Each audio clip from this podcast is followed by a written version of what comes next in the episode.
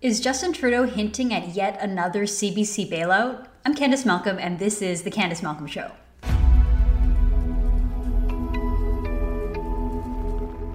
So, according to a memo which was unearthed by Blacklock's Reporter, which is an investigative journalism outlet over in Ottawa, they do great work. Well, according to their report, this memo was written by the Trudeau government's Department of Canadian Heritage, and it stated that the CBC is under immense financial pressure.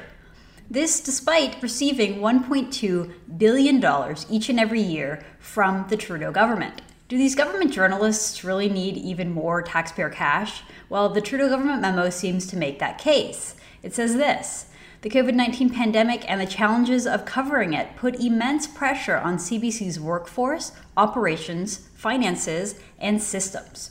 But wait a minute. Why would COVID affect the CBC? Think about it. It isn't like they're a small business who were forced to shut their doors because of a government mandate. They're not a mom and pop shop who lost their clientele because of the lockdowns or their cash strapped clients. It's hard to think of any real way that the CBC would have been affected. They're not a private company. They don't rely on subscribers. They don't really even rely on advertisers to stay afloat. It's hard to think of any way that COVID or the resulting lockdowns would have really had any effect on CBC or their bottom line, Perhaps that's why the memo did emphasize this one point. It says the postponement of the Tokyo 2020 Olympics put additional pressures on its cash flow, right? The Olympics. So poor CBC, they had to wait an entire year uh, for that big media event. But get this because of COVID, because of the pandemic, the Trudeau government already gave the CBC more money. Yes, they pledged an additional $21 million for this very reason in the most recent budget. This is from the budget document. It says Budget 2021 proposes to provide $21 million in 2021 22 as immediate operational support to the CBC Radio Canada. The funding will ensure its stability during the pandemic and enable it to continue providing news and entertainment programming that keeps Canadians informed.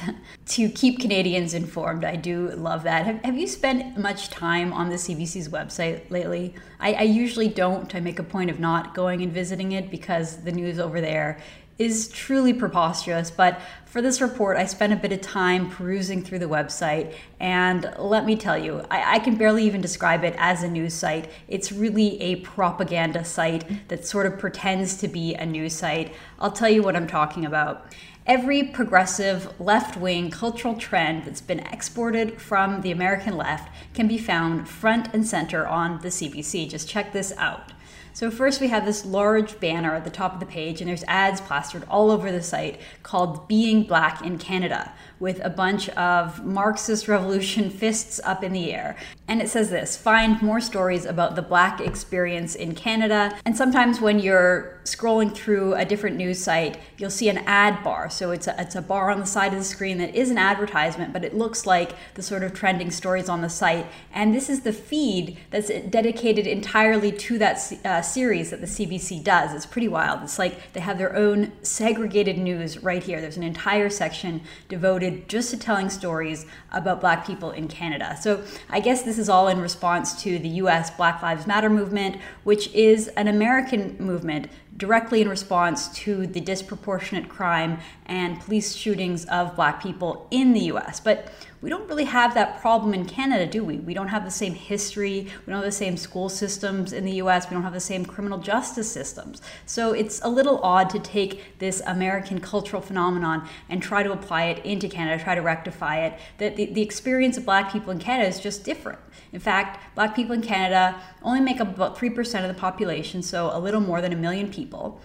But get this a majority of black people in Canada, 52%, are immigrants. So they were born somewhere else and they moved to Canada. Most likely they chose to come to Canada or their parents brought them when they were children. So again, the, the experience of black people is just different. It's a little weird that we would have this whole section of the government funded broadcasting news station devoted to the experience of 3% of the population. And it's interesting to note that in Canada, the black population has doubled in the last 20 years, meaning that more and more black people want to come to Canada because it's a good country. It's a great place for them to live. So they come here, just like it's a great place for everyone to live. Our story couldn't be more different than our American neighbors. And yet, our state broadcaster insists on importing this cultural narrative from another country and then awkwardly trying to apply it into Canada. So, do black Canadians, most of whom are immigrants and most of whom are probably pretty grateful and happy to be here, do they really need their own news section, their own separate news with this weird Marxist banner? How silly. It really is silly. The silliness doesn't end there. Let's look at some of the top stories today just for fun. Again, I, I don't usually go on the CBC website, but I just decided to, to cruise around today and I was pretty surprised by what is considered news over at the CBC. So here's a story here. It says Health Canada dragging feet on approving magic mushrooms for therapeutic use, patients and advocates say. So, right here, one of the top stories on the website is the CBC pushing for the approval of psychedelic drugs. Okay, next we have a story here. It says Ontario's hair school standards still ignore black hair four years after work began to include it. So, in this story, we hear all about how difficult it is for some black women to find hair salons where people know how to do their hair. And of course, the response here is so typical of the big government mindset over at the CBC. So, instead of letting the free market do its thing, which is to sort out a problem like this, lots of people have different hairstyles, different hair textures, different hair types, and you therefore have lots of different people who kind of specialize in different hairstyles, different hair textures, different techniques, uh, different things that they do to someone's hair instead of letting the consumers sort of try to seek out someone who specializes in the hairstyle that they are looking for, the CBC instead is pushing for this blanket approach where the government regulates it to make sure that all hairdressers in the province of Ontario have the ability to work on all hair types and all hair textures.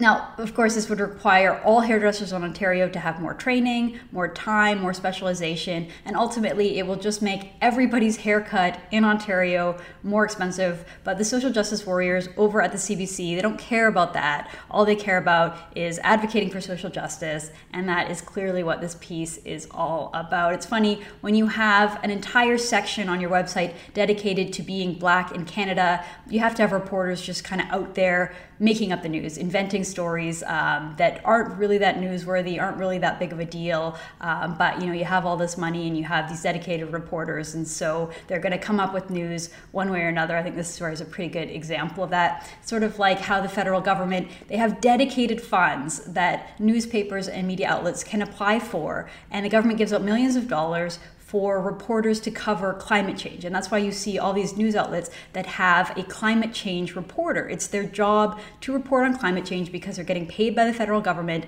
to subsidize these positions. And that's why you see so much news about climate change. Think about it. If your job is a dedicated climate change reporter, you're going to look at every weather event. You're going to look at every event and see it through the lens of climate change and make it about climate change because that's what your job is and that's what the government is paying you to do.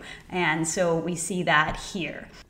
Okay, let's keep scrolling, see what else the CBC has to offer today. And I, I, really, this story really just takes the cake for me. I'm going to read a little bit from it because it is just a little silly, just like the other CBC stories. This one probably is the silliest. It says Transgender woman says getting gender affirming ID in Ontario is an impossible struggle an impossible struggle, we're told. So this this story is about a trans woman, so a biological male, who wants to get a new ID in Ontario listing the gender as female. We're told that is an impossible struggle, and the CBC explains just how. So I'm going to read from this piece.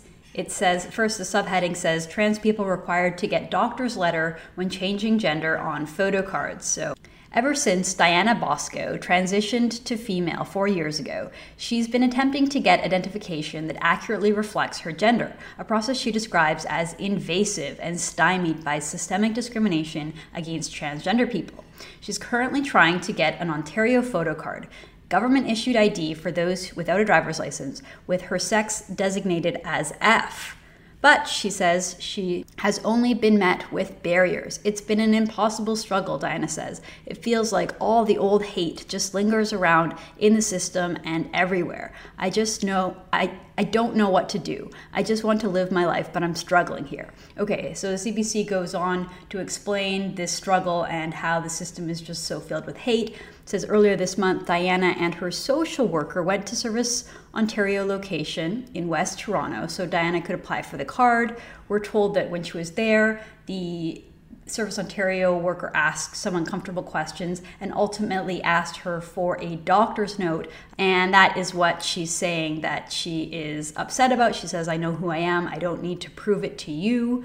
And then she basically learned that it was required that the doctor's note had to be there. So, according to the CBC piece, it says here that Diana said the requirement is a huge obstacle for trans people facing systemic discrimination in the healthcare system, as they may not have a doctor they trust to provide the letter. It goes on to say that the people who work in Ontario in healthcare and Service Ontario need more education about trans people and that they shouldn't be so mean in asking all these questions? Well, I, I just kind of have a hard time. I, I, mean, look, I won't discount this one person's experience. Maybe she's having a really difficult time. Maybe this is a impossible struggle for her. But sort of from a, an objective standpoint, we know that it is incredibly easy in the province of Ontario to get your gender changed. Remember when the Rebel sent a news personality to go and do this exact same thing, this very thing? Just to show how easy it is. I'm going to play a bit of this clip because, again, it just sort of walks you through the process and it shows you just how easy it is to get your gender changed in Ontario. So, this is Lauren Southern. Remember her? She decided that she was going to go do this stunt. She dressed up as a guy, sort of. I mean, you can see here she still very much looks like a woman, but she dressed like this and she walked into a doctor's office. She told the doctor that she had been identifying as a man, that her friends called her by male pronouns, and that she wanted to validate this through the system in Ontario play you a bit of that clip. Um, you might not get this question often, and I don't mean to waste your time at all, but I've been a gender non binary person for about a year now. Sorry, Jen? Gender non binary. Binary. Can so I use I use male pronouns, and among my friends groups, as Oliver can tell you, I've been identified as a male for a uh, while. I don't always present as male, but um, gender is a spectrum. So well, I'm this... gonna give you the benefit of the doubt. I mean, it's not like I can prove anything, right? Yeah, obviously. Yeah, thank you. Do you want me to say that you should be identified as a male? Yes, please. Okay.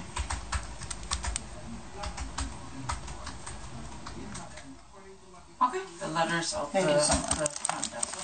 Now you can see the doctor is, you know, perfectly fine barely even skeptical just sort of like okay whatever whatever you want whatever you need here you go provides the note that is required really just goes along with it. No one wants to be accused of being offensive or being hateful towards trans people and most people will just kind of go along with it. Now next lauren heads on over to service ontario which is a service provider in ontario that issues the government id and so she you can see she's no longer dressed like a dude. She's got her hair down she's wearing lots of makeup and she even has a low cut shirt so she's looking a lot more like a woman in this clip and she originally doesn't mention anything about her gender being a man to the clerk she just hands all the documents and then kind of very at the very end as an afterthought she just mentions oh and by the way i'm a man and here's the documentation so let's play this clip Good. Sure. One more thing, for purposes of this identification, I would like to be identified as male. I brought in all of the uh, proper documents. Huh. I'm glad you told me. One moment, sir. Yep.